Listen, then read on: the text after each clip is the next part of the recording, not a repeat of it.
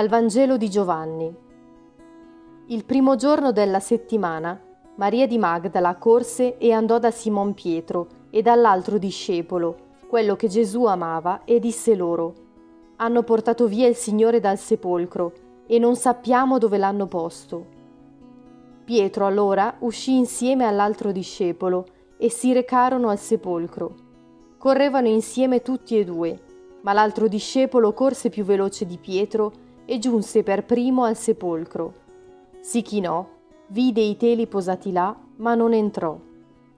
Giunse intanto anche Simon Pietro, che lo seguiva, ed entrò nel sepolcro e osservò i teli posati là, e il sudario che era stato sul suo capo non posato là con i teli, ma avvolto in un luogo a parte. Allora entrò anche l'altro discepolo, che era giunto per primo al sepolcro, e vide e credette.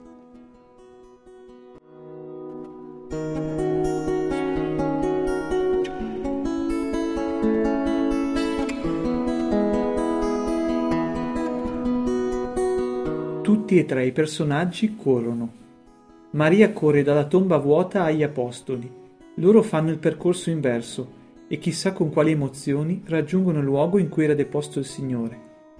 La corsa mi comunica quel senso di dinamicità che è tipico di una vita che comincia, di un'energia che si sprigiona. C'è un'esperienza di novità cui l'Evangelista Giovanni attribuisce due chiari orientamenti. Il primo dalla tomba agli Apostoli, il secondo con gli Apostoli alla tomba.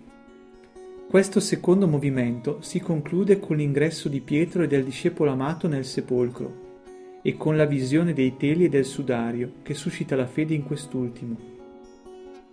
Allora la corsa risuona in me come metafora dell'annuncio pasquale, un annuncio che non si è mai fermato, ma che continua a correre in differenti modi e con diverse velocità per tutta la terra. Mi accorgo però che talvolta la corsa assume un significato diverso il mondo in cui viviamo sembra correre ed obbligare anche me a tenere il passo.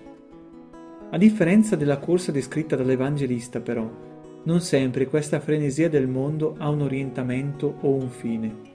Sembra quasi che questa corsa sia fine a se stessa. In questa logica mi è davvero difficile ritrovare quella dinamicità che è propria del Vangelo, ma anche di San Paolo, per cui la vita merita di essere corsa perché il traguardo è Gesù il suo regno, la vita eterna.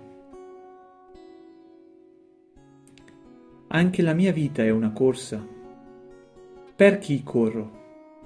In che modo partecipo a quella catena di testimonianze che da Maria in poi ha diffuso il Vangelo?